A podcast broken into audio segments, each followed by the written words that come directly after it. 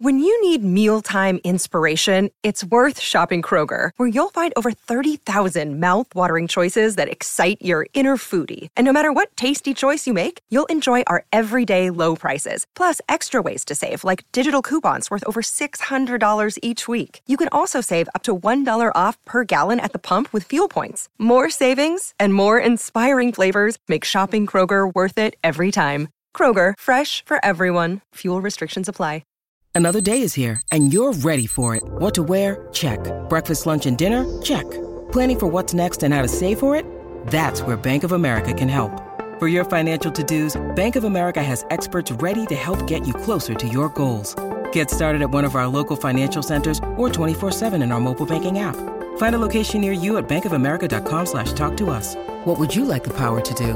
Mobile banking requires downloading the app and is only available for select devices. Message and data rates may apply. Bank of America and a member FDIC. With threats to our nation waiting around every corner, adaptability is more important than ever. When conditions change without notice, quick strategic thinking is crucial. And with obstacles consistently impending, determination is essential in overcoming them. It's this willingness, decisiveness, and resilience that sets Marines apart. With our fighting spirit, we don't just fight battles, we win them. Marines are the constant our nation counts on to fight the unknown. And through adaptable problem solving, we do just that. Learn more at marines.com.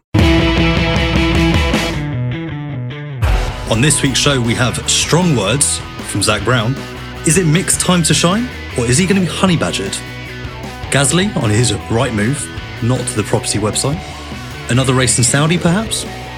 And you've heard formation laps, but what about information laps? Hi, I'm Louise Goodman, and you're listening to the fantastic Cut to the Race podcast. Hello, my name is Bernd Mailander, and you're listening to the Formula Nerds podcast. Hi, I'm Rosanna Tennant, and you are listening to the incredible Cut to the Race podcast. Hi, I'm Jordan King, and you're listening to the Formula Nerds podcast.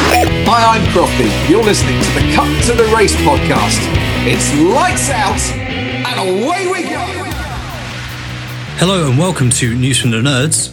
My name is Sam, and I'm your host today. I'm deputising for James McKenzie, who, although you know last week he said that he was uh, struggling with the sport a bit and that it sounded like he might not be back. It's not because of that. He's gone to see his parents uh, as a dutiful and good son. Uh, but joining me, we have Catherine, our Formula E editor. How are you doing today? I'm doing really good, thank you. Looking forward for finally another Grand Prix weekend because my weekend was too empty without F1. Indeed, indeed. Yes, it is uh, just a few days from the US Grand Prix at Circuit of the Americas. Uh, but we're also joined by uh, the preacher man himself.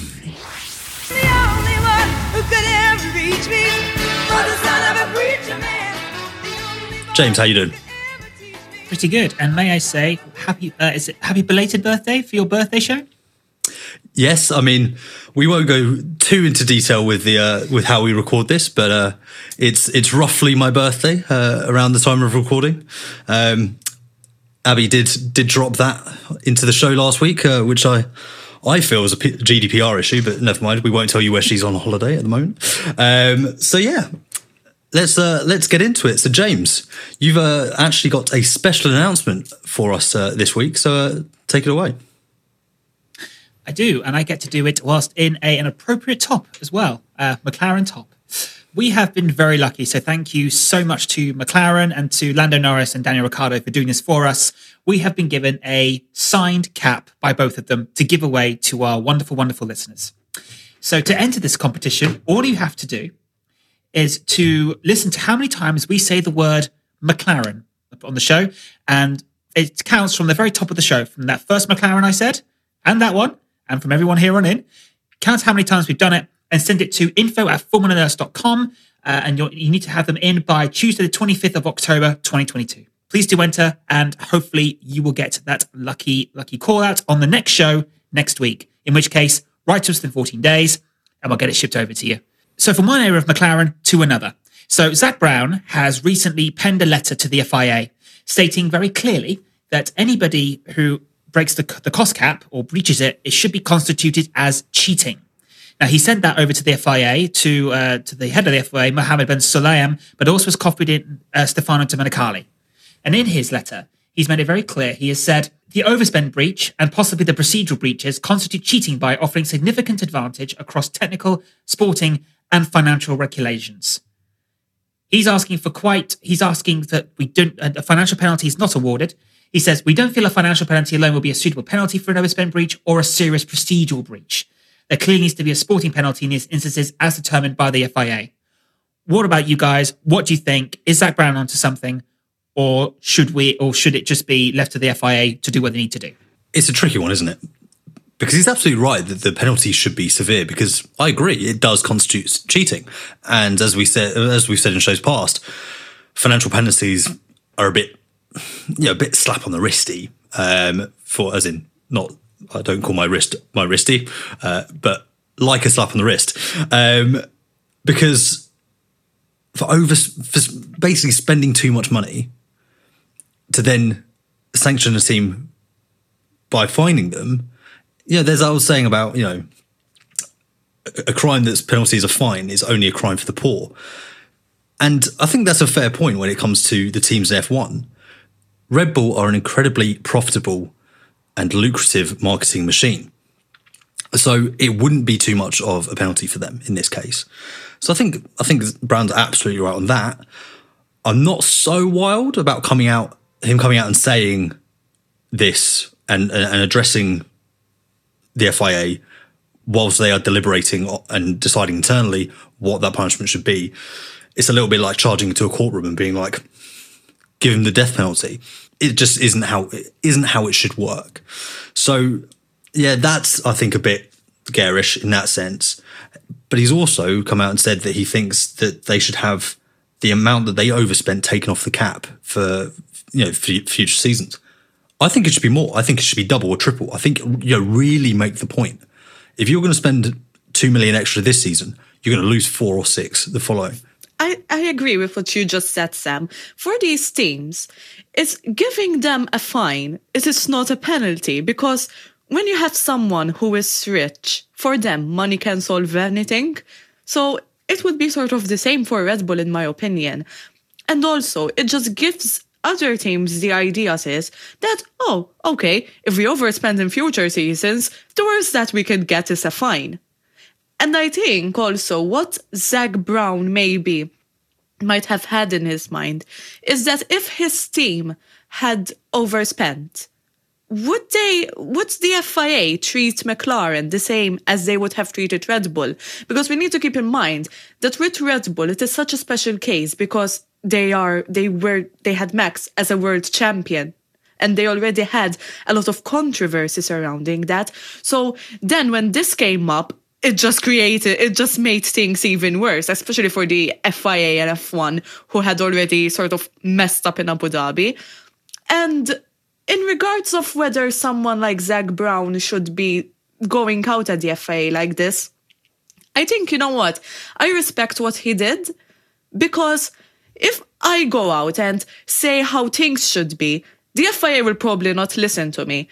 But the fact that when he sent that letter for me, he was representing not only his team, but he was also representing us F1 fans and also what many people are thinking. But the other thing Zak Brown said, which I thought was quite interesting, he says the 5% rule, which effectively says a 5% is a minor, well, class as a minor breach. He wants that lower to 2.5%.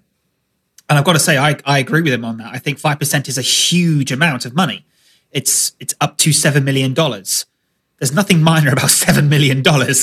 And I think even two million is you know that could buy a, a garage in London. I, I, I, joke, but two million pounds or two million dollars that, that that can decide a championship. And I think the idea of lowering it further, I'm completely with Zak on that. And I'm I, I have to say, as, as boring as it sounds, I'm in total agreement with with you guys as well. The the other teams have also come out. In a, not less so than Zak has. Zak has formally written, uh, as you say, representing the FIA but the lower teams, and I wouldn't class, I wouldn't class McLaren as a lower team, but I would say that they do represent the other teams because only Red Bull have been found guilty of a breach of the cost cap itself, not procedural. You know, they haven't been late with their paperwork. They're the only team that has been found guilty of going over and over spending. So every other team is going to want their head. And we still don't know whether Red Bull will appeal or not. So I think I think what I, I agree. I think what McLaren have, what what they've done, what Zak Brown specifically has done, is exactly the right thing to do. Yeah, absolutely. Like, you know, I think it's, it's fair to say that Zak uh, Brown is on the right lines in terms of his how how he's viewing it, but I think his his method is maybe lobbying slightly, which is nothing new in Formula One. So yeah, well, we just have to wait and see. I'm sure lessons will be learned for future seasons because the cost cap shouldn't and isn't going anywhere. Catherine, over to you. So, is it Schumacher's time to shine? Well, we'd hope so, because so far the German has no seat for 2023. Now with Alpha Taur- now with the Alpha Tauri seat and the Alpine seat getting filled, there aren't many contenders for the Haas one. Or you would think so. So Guenther Steiner said that it would be better to have someone that the team worked for for two years with than have someone new. So, in a sense, Mick Schumacher has the advantage in that aspect. However, there are still rivals for the Haas seat. So we have heard Steiner say that he had called Daniel Ricciardo during the Hungarian Grand Prix.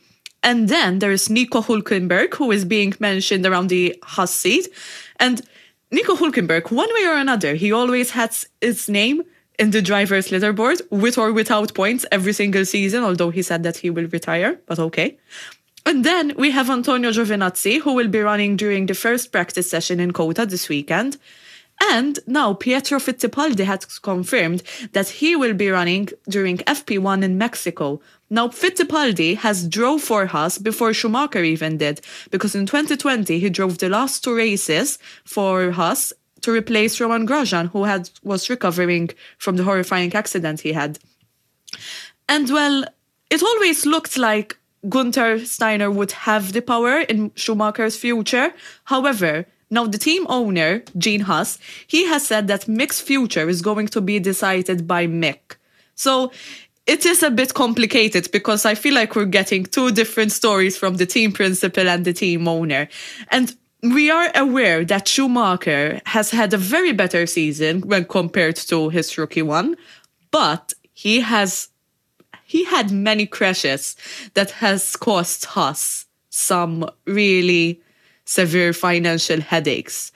He had one in Saudi Arabia, one in Monaco, and one in Japan. And in those three times, the team had to change the chassis. And, uh, well, it was a real headache because of the cost cap, which we just discussed. So, what do you guys think? Do you think that Schumacher has the power to keep his Haas seat, or do you think that Guenther Steiner will, you know, maybe even go with Fittipaldi, who has been around the Haas garage for a while now? He won't go with Fittipaldi. Simply put, because what Haas want is stability, but they also want experience. Uh, Fittipaldi is too much of, of an unproven risk. He's yes, he's driven a race, but he is not what Haas want. That will be returning to the Mazepin and Schumacher year of 2021 when they were both rookies. To me, Hulkenberg makes more sense than Giovinazzi would.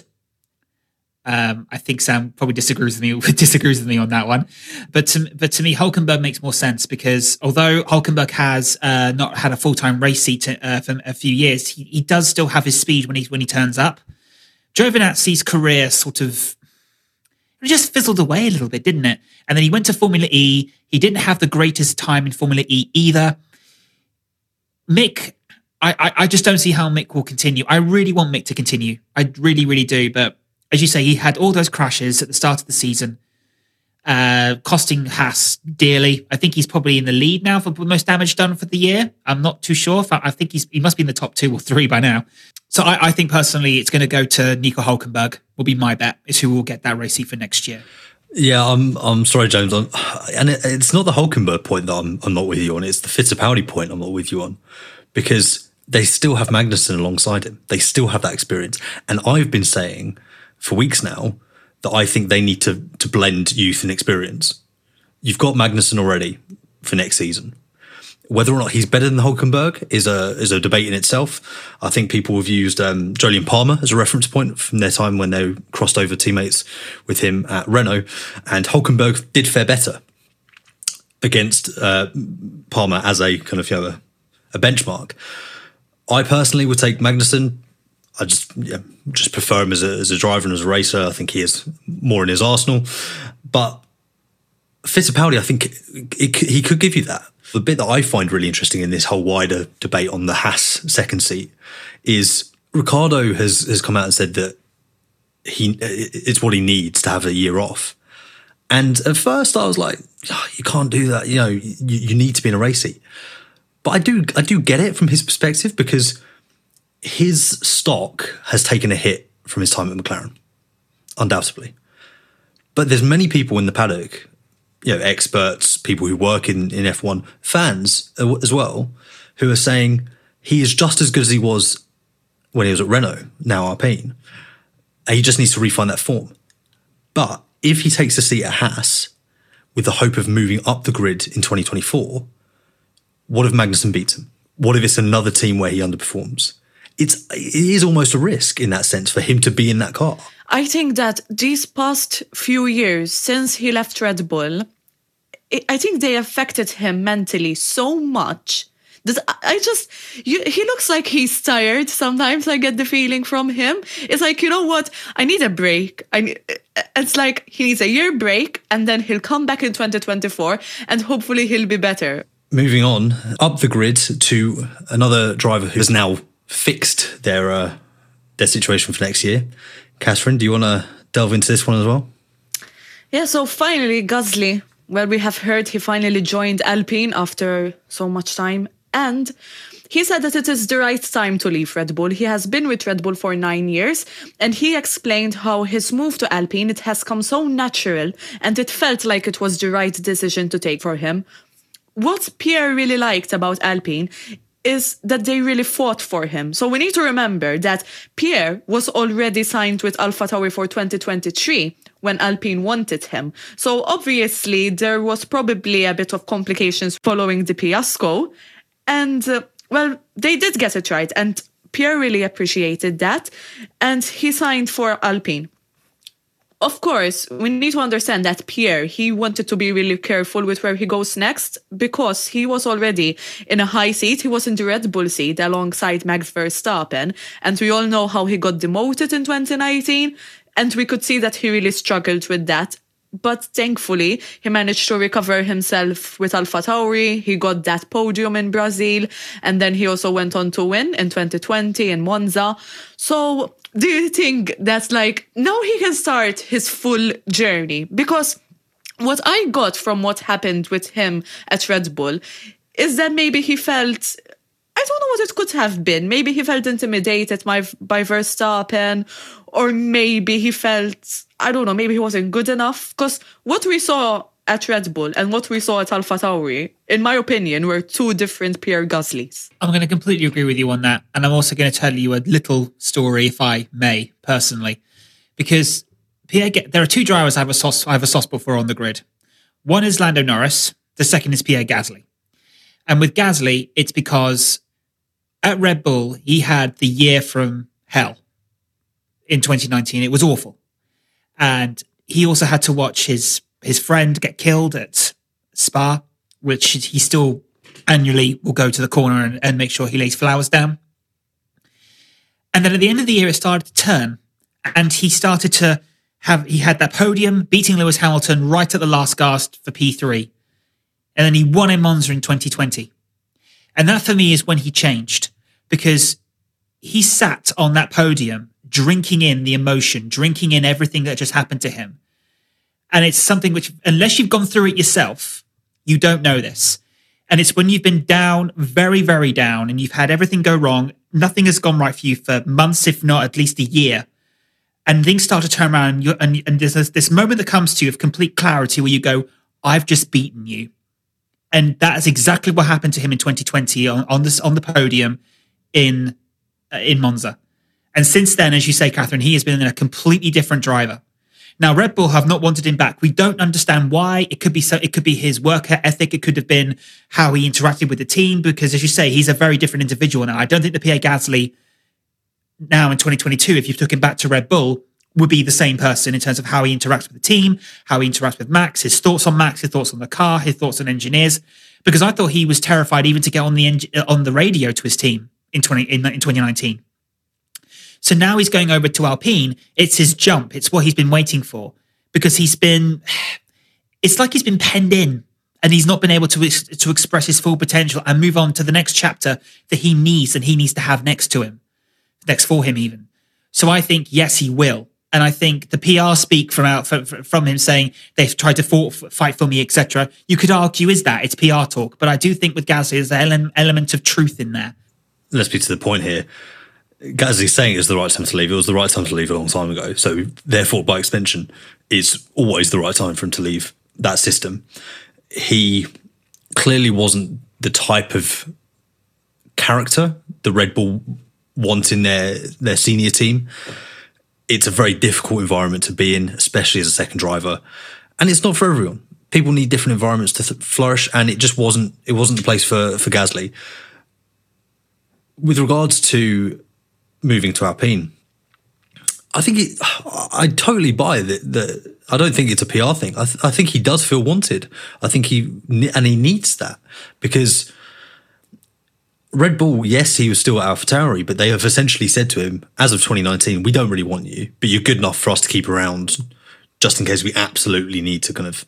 But yeah, we made it perfectly clear you're never getting the Red Bull seat on merit. And if you were to, it'd just be because we have no one else to turn to at that stage. You're the, you're, you're the best kind of last option for us. So yeah, I think it absolutely is, is the right thing to do uh, for him. I think he, he will again I think his career will, will kind of start now in a weird way. Yes, he's had great successes and triumphs. His year in 2020, you know, aside from the win, actually, his year in 2020, he was mega. He was he's he was performing at such a high level.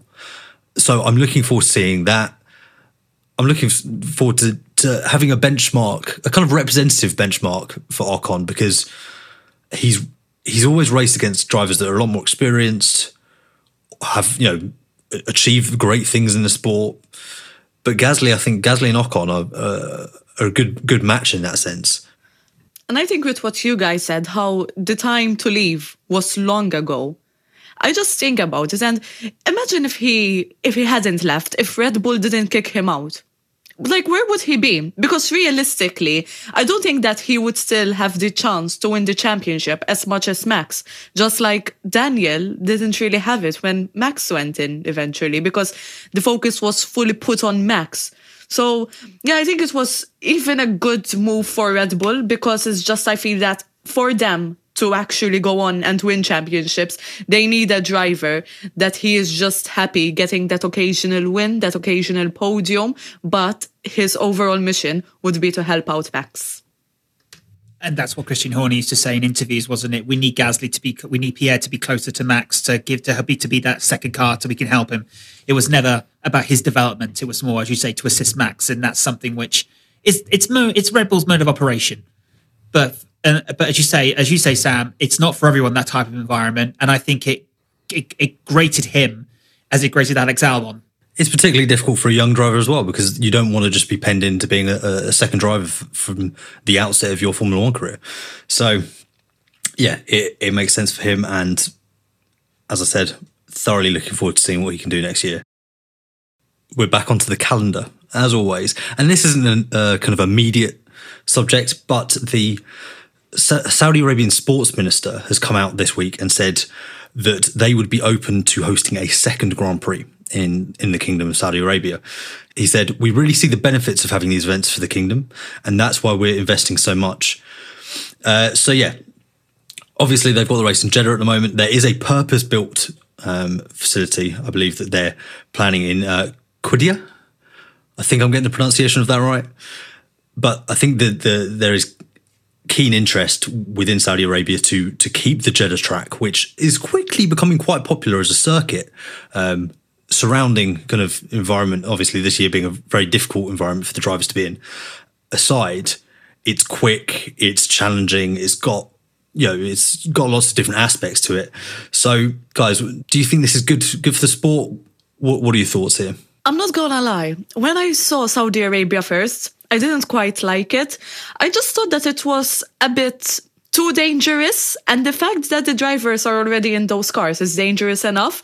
And I thought it was just me, but I spoke with many people about it, and many people agreed with me. So I wouldn't say that it's my favorite track it's quick and it's fast and it can make for a lot of good stories, but I'm afraid that eventually it will make for a tragic story, and I do not want to see that. Uh, I'm second with you, Catherine, completely. Um, I once some I, I can't remember who it was who once told me this, but they said it was Monaco on steroids uh, when describing Saudi Arabia and uh, the Jeddah track, and that's what and that's what it is.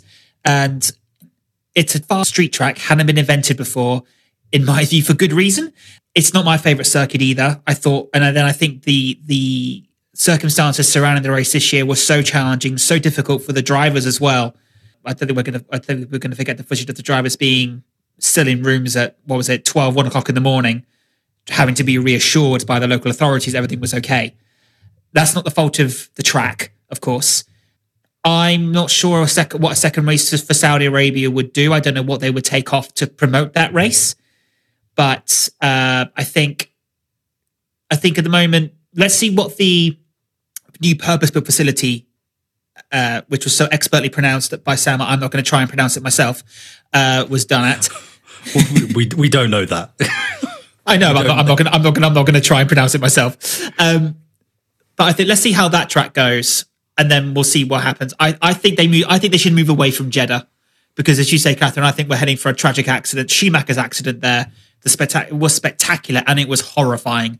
And if we have another one with another rookie doing that, as you say, they may not. They, it might be a lot more serious, and I think we all want to avoid that. Well, you, you you've hit the nail on the head there, James, in terms of what what gives to enable a second race in Saudi Arabia, and on that, Stefano Domenicali has come out and said that essentially they're working to a 24 race limit, and that is main Sunday Grand Prix races, and um, to kind of get around that, obviously next season we technically have 30 races because we have six sprints. So it's an interesting one because when people started, when everyone was saying, "Oh, 30 races," yeah, rightly was not best pleased because 30 races in a 52 week calendar is nuts. 24 is nuts, let's face it. So, getting around that by having sprint races, they're not everyone's cup of tea. But Guenther Steiner has come out and said that more sprint races is a far better alternative than adding new Grand Prix to the calendar because he kind of said from an operational point of view, you're already there. Yes, there's maybe extra costs and stuff, but you can factor that into the cost cap and various other things. But you're already there. It's a better alternative than 25, 26, so on and so forth. And uh, you know, I'm, I'm, I'm inclined, inclined to agree agree with him here. You know, it, it makes sense. I mean, I personally don't like sprint races. I think you should just, you know, have 24 races and call it a day. But he's right and you've hit the nail on the head as well, Sam. It is completely 100% correct. Uh, if you're already at the races, it's, well, I'm not a fan of sprint races either. But if we're going to have more races, I would far more we had a sprint race that has a chance of spicing up the grid than going to, to put it very bluntly, more destinations that don't have the fan base, that don't have the necessary infrastructure to support a Grand Prix weekend. And it has to be built from the ground up. And we have one or two ropey first couple of races before they start to come more established later on.